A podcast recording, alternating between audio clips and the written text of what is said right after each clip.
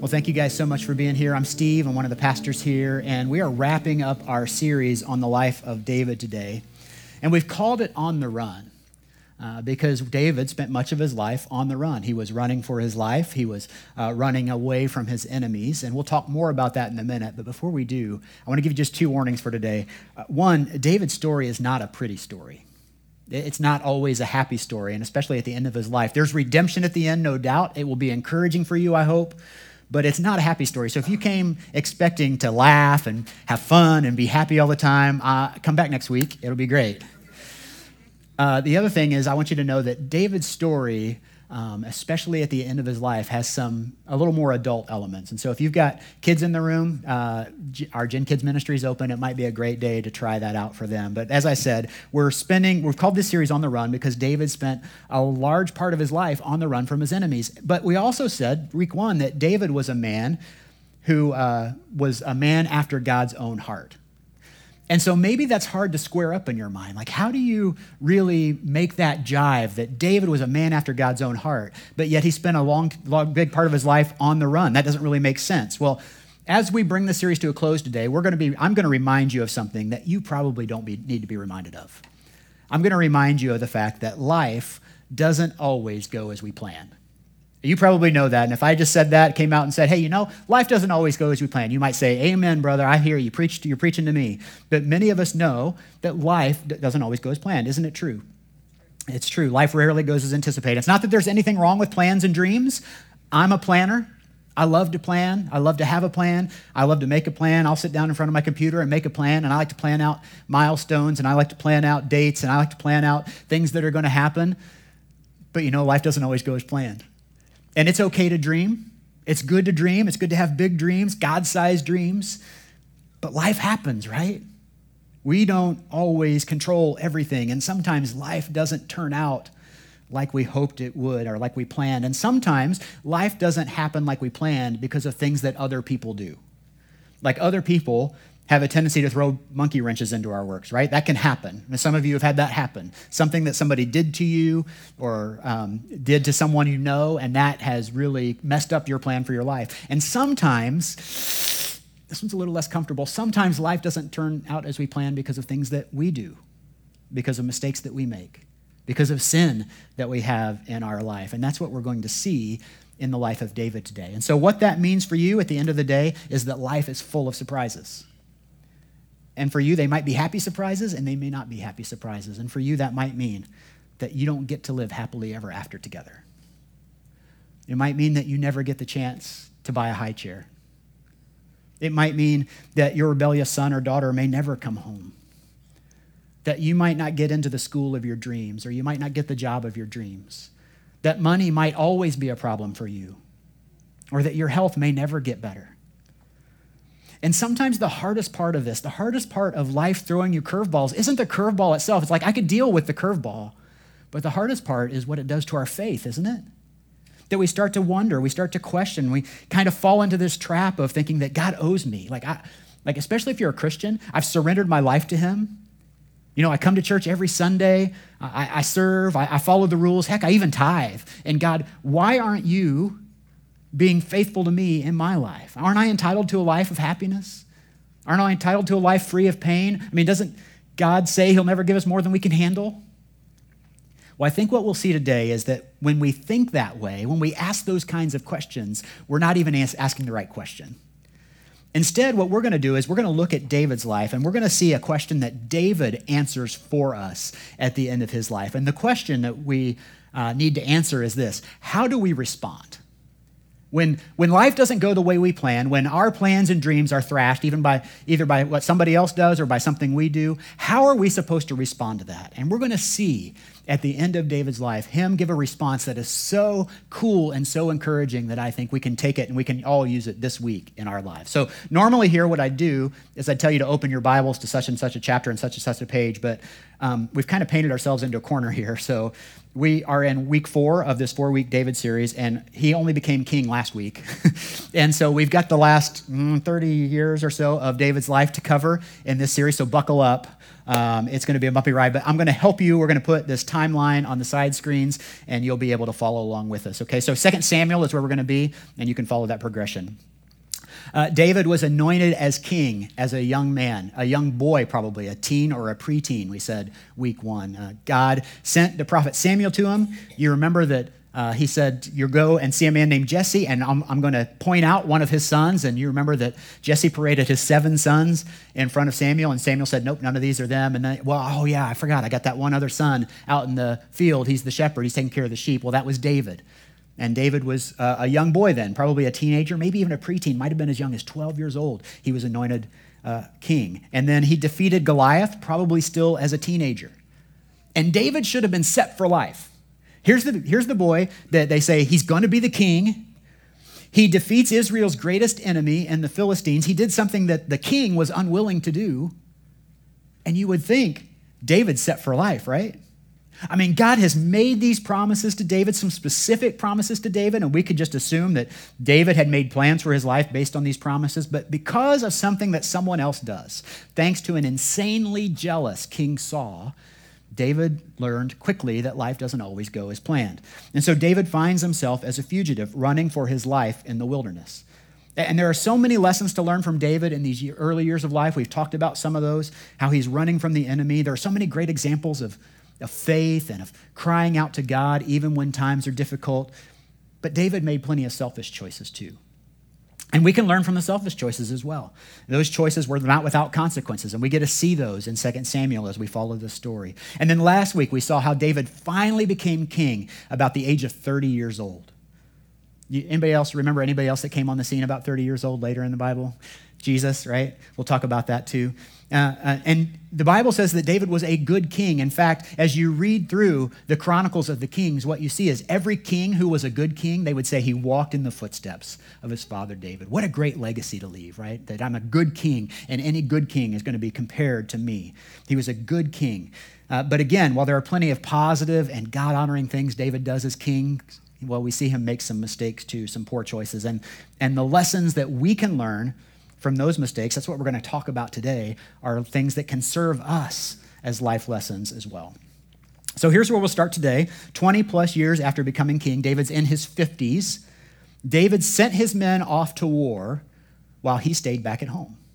And we don't know why David stayed back at home, but what we do know is it was time to go to war. David sent all of his men off, and David stayed back in the palace. And so while all his soldiers have gone away, David is up on the roof one day and he sees a woman by the name of Bathsheba. And she's beautiful.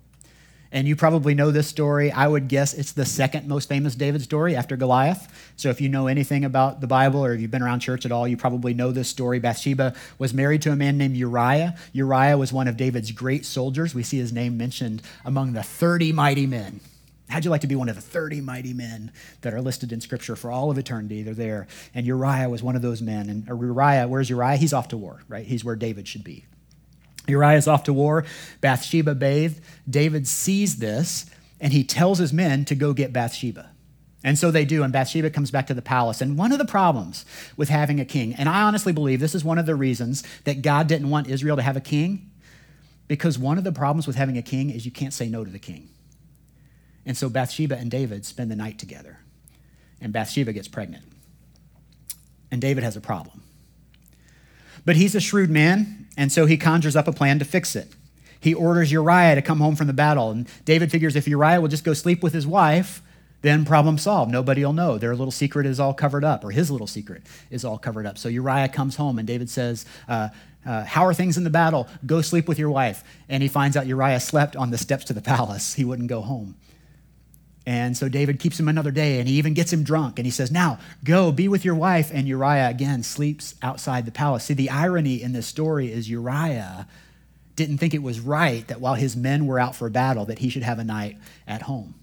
And so he slept on the palace steps. Uriah has so much more integrity than the king has in this moment. Right? David, who should be at war fighting with his men, is back at home sleeping with Uriah's wife, and Uriah won't even go home and sleep with his wife because he's got too much integrity to do that. And so, because this presents another problem for David, and this is a problem he hasn't covered up yet, um, David is willing to do the unthinkable. He, he's willing to do the stupid, really. And so he sends Uriah back out to the battlefield, and he writes a note.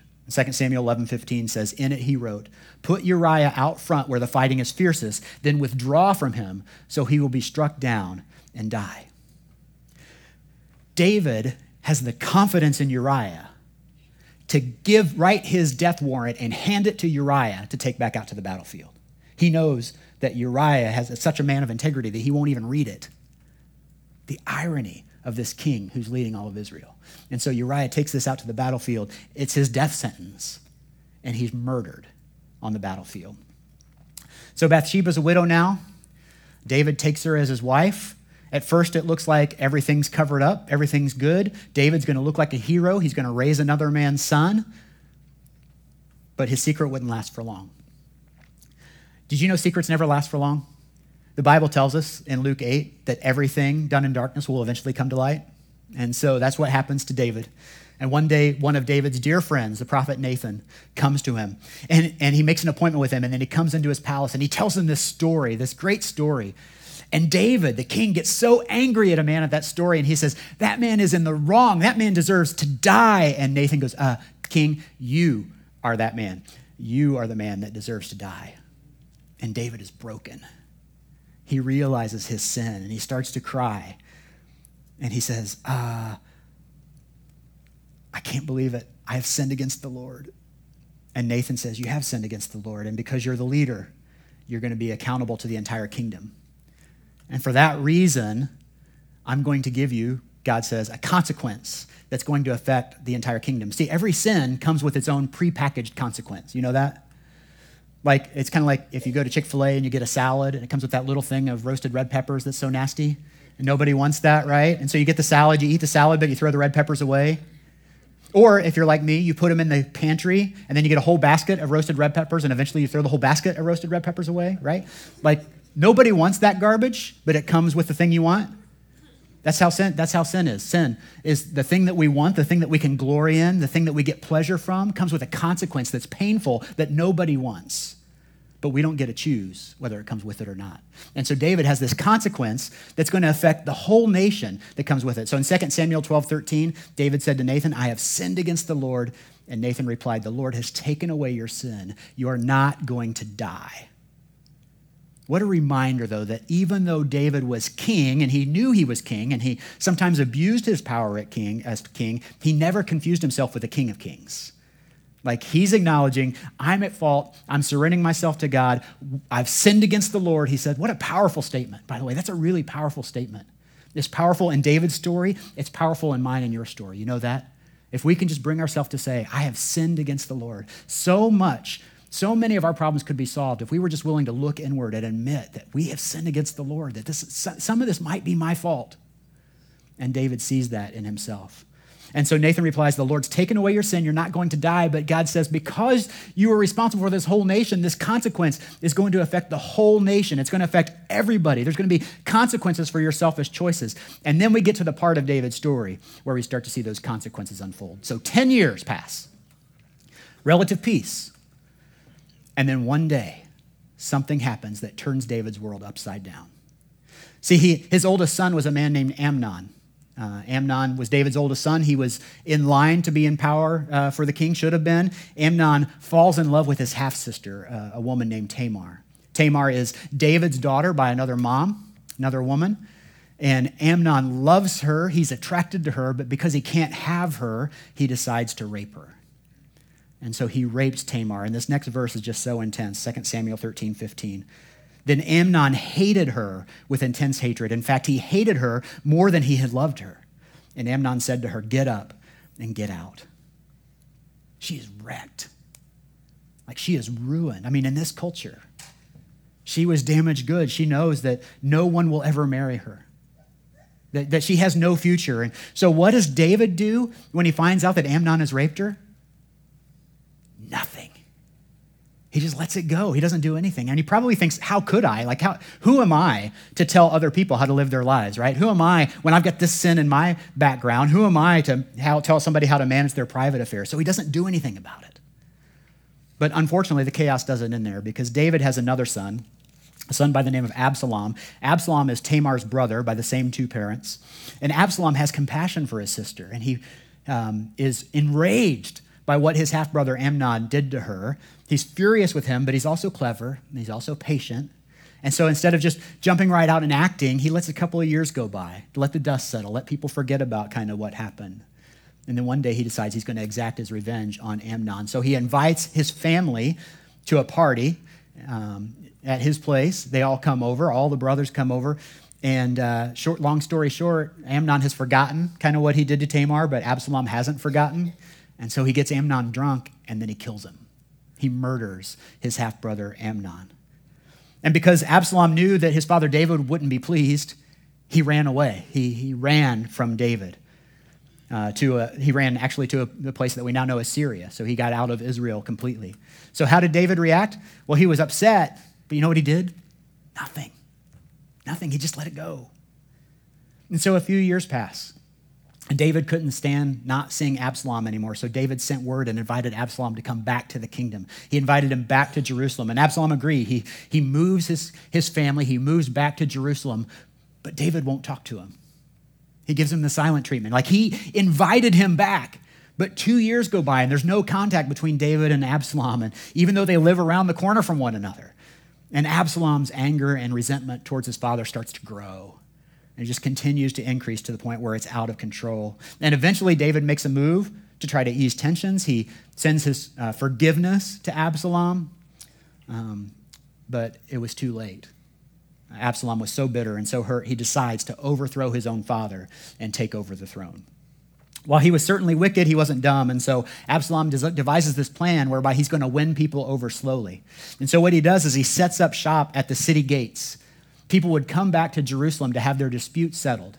And when they get there, they see the king's son, Absalom, sitting at the gates, and they can come to him. And Absalom decides, I'm going to help people settle their disputes because if you help people solve a problem, you start to win their trust, right? And so Absalom does this for four years. He sits at the city gates and he helps people uh, solve their problems and, and he starts to win people over. He starts to win people to a side. And eventually, after four years, he's got enough that he's got a big army. Got an army of people willing to fight. And it's not clear how it actually happens, but one day Absalom proclaims himself to be the new king.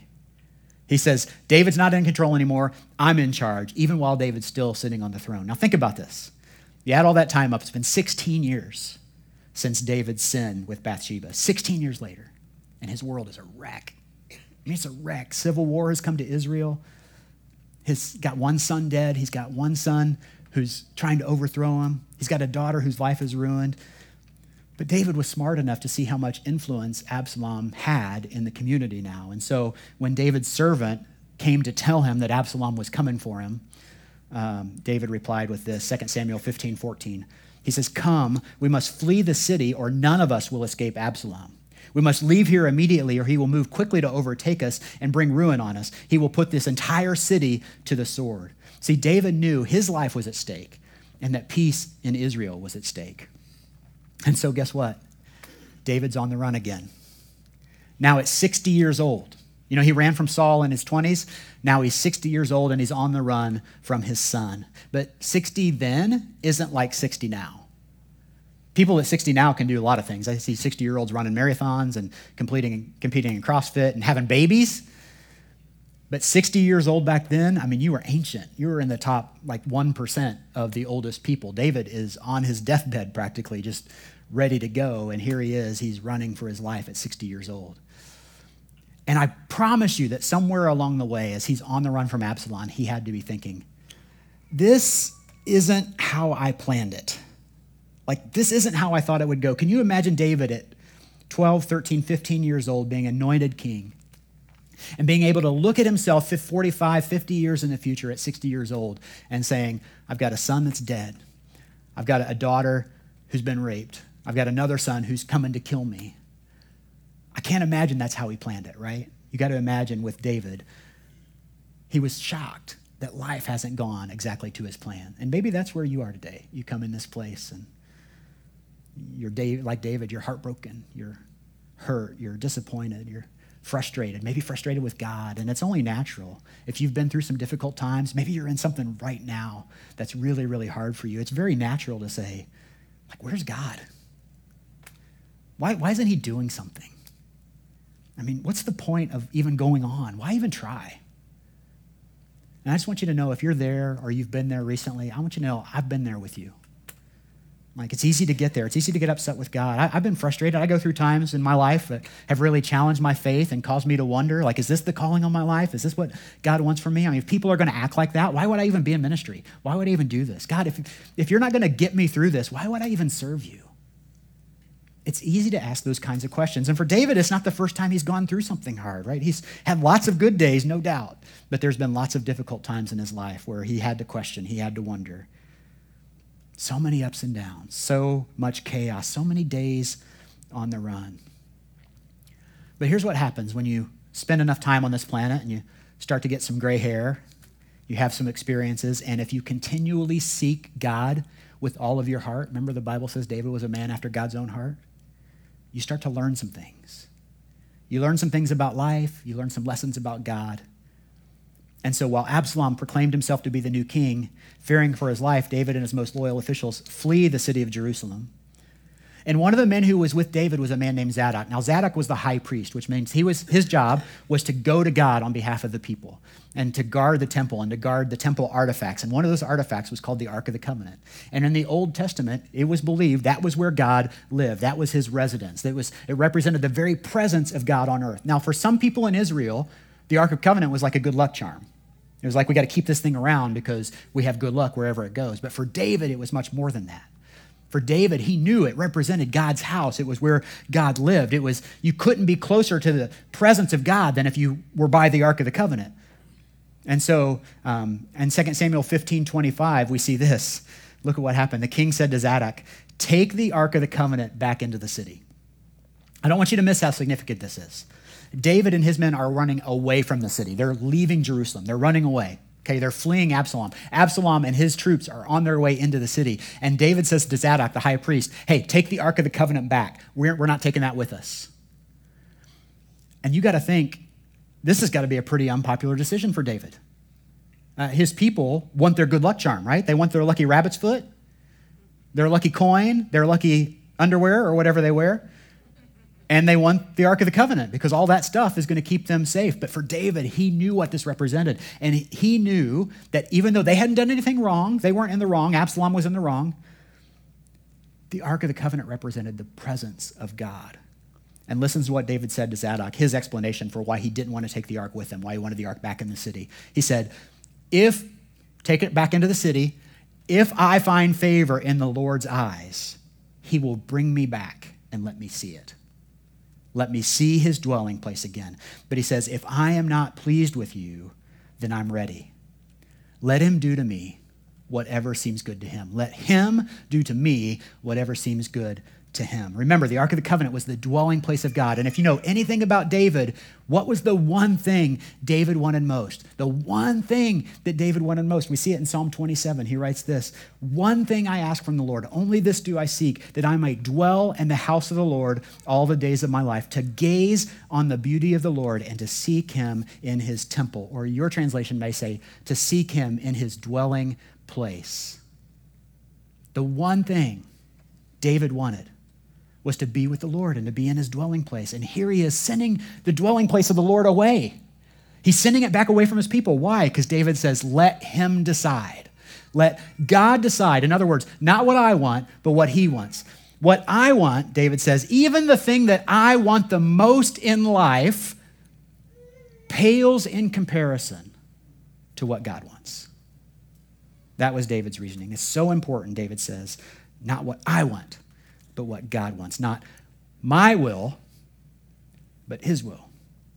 David was in the thick of it. I mean, his life was a mess. Nothing was going as planned, and yet he hasn't lost his faith in God. He hasn't, you never see David saying in this story, God, where are you? You know, he may be the king of Israel, but he realizes he's not God. And so, in spite of the pain, in spite of the frustration and turmoil, he never lost his faith. He never lost his confidence in God. And he refused to try to manipulate God. By taking the Ark of the Covenant with him. He wasn't willing to allow this Ark to be used as a, as a chess piece or as a means for getting what he wants. It was David's way of saying before God and others, my life is in his hands. His will is going to be done. It's not what I want, but what God wants. And so here's the rest of the story. David and his people flee the city. Absalom takes control without a fight. There's no soldiers there to fight. Then Absalom has a decision to make. If he really wants to be king, he's got to take his father out of the picture. He's going to have to kill him. So, long story short, Absalom and his most trusted men end up in battle against David and David's most trusted men, and David's men are way too much for Absalom's army. They overwhelm him. And Absalom was defeated soundly, and not only that, but against David's direct orders, his son Absalom was killed on the battlefield. And so, what does David do? He's a mess. I mean, now he's lost two sons. He mourned the death of his son to the very point that David's men were afraid to come in front of him and celebrate their victory. Like David's soldiers have just won this huge victory over their enemy, and David won't even celebrate it. And some of the men thought he should be celebrating. Like his throne has been restored, his kingdom is back. But for David, the victory amounted to nothing because he had lost another son. And then he add to that, I think David felt the weight of his own sin and recognized that this was yet another consequence for the sin, that, that his sin had contributed to the mess he was in. So David served another nine years as king and eventually died at the age of 70. And as I told you at the beginning of the service, his story is a messy one, isn't it? It's messy. It's messy, and the writers held very little back in telling this story, telling the details of David's life. I guess I'm somewhat relieved that a man who would be known as a man after God's own heart would have so much mess in his life that even with all of the mistakes that he could be known as a man who was after God's own heart. I, I so much appreciate uh, author Chuck Swindoll when he writes, I'm grateful that the words of the Bible have been spoken and completed. I shudder at the thought of all the details of my life being exposed for too many to see. E- even with all his mistakes and flaws, even in the ups and downs, with all the running away and the chaos, David never gave up on God. And you know what? God never gave up on David. I think there are so many really important lessons about faith and our trust in God that can be found by examining David's life, but I think that's the, the most important, maybe our greatest lesson from David is to re- learn how we respond when life doesn't go as planned. Because here's what David knew, even in all the ups and downs, through all the running, God was there with him. In fact, you probably see it in his most famous writing, probably David's most famous writing is, is from the Psalms, Psalm 23. And he writes this The Lord is my shepherd. I lack nothing. He makes me lie down in green pastures. He leads me beside quiet waters. He refreshes my soul. He guides me along the right paths. Can you imagine running for your life from your son and saying, God's leading me in the right path? This is the right path. You may not feel that in your heart, but can you imagine saying that? He guides me along the right paths for his name's sake. Even though I walk through the darkest valley, I will fear no evil, for you are with me. Your rod and your staff, they comfort me. You prepare a table before me in the presence of my enemies. You anoint my head with oil, my cup overflows. Surely your goodness and love will follow me all the days of my life, and I will dwell in the house of the Lord forever. So just imagine when that relationship falls apart and you're not sure where to turn next to say, The Lord is my shepherd, though. I know that the Lord is my shepherd, that He's going to lead me, He's going to guide me. imagine uh, when you don't get the thing that you want most in life, saying, Yeah, but He's my provider. I mean, He, he prepares a table in front of my enemies, right? Imagine when you have health problems or money problems, saying, Yeah, though, even though I'm going to walk through the darkest valley, I know that He's with me. His rod and his staff, they comfort me. What did David learn? I might lose everything, but I will not lose my faith in God. In fact, we can just sum it up this way I will not give up on God because he will not give up on me. Even in the presence of my enemies, he provides all I need. Even in the valley of death, I have nothing to fear. Not my will be done, David says, but his will. Sounds like somebody else we know from Scripture, doesn't it? Doesn't this sound like Jesus when he's in the Garden of Gethsemane and his enemies are closing around all, all around him and he's facing certain death and he says, But not my will, but your will be done? In fact, we can see so many parallels between David's story and Jesus' story. When David fled for his life from Absalom, where did he go? Where did he run to? He ran to the Mount of Olives. You know where the Garden of Gethsemane is? It's right at the base of the Mount of Olives. Where was Jesus arrested? Garden of Gethsemane, Mount of Olives. People wept as David departed the city. As he ran from Jerusalem, people wept. As Jesus came into Jerusalem, people wept. As he carried his cross to Calvary, people wept. Both of these men were overlooked by their families. We know about David being the last brother considered to be king, but the Bible tells us that Jesus, too, was a stranger to his brothers. Both rose to prominence at 30 years old. Both spent a significant amount of time being pursued by their enemies. And even when David's sons rebelled against him, it broke his heart to see one of his children perish.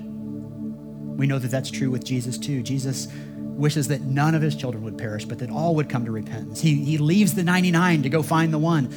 But while David's story is peppered with sin, Jesus lived his whole life without sin and never sinned.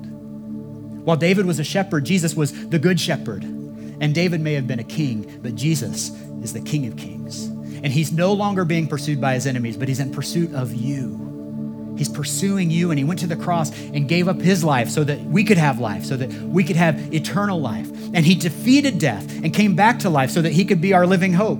And here's the promise He is our shepherd, He is our comforter, He is our provision, He's the bridge that connects us to God, He is the Lamb of God that takes away the sin of the world. He is our living hope. Let's pray together. God, I thank you so much for that promise, and that even in the story of David, which is so messy and so messed up, that we can see ourselves and our sin, and that we can gain encouragement from the fact that you never let go of your children, that you never stop pursuing us, that you're willing to leave the 99 and go find the one. And you did it with David, and you do it with us. God, we thank you that you sent Jesus to be our living hope. Lord, we proclaim that even today as we wrap up our service today. We pray this in his name.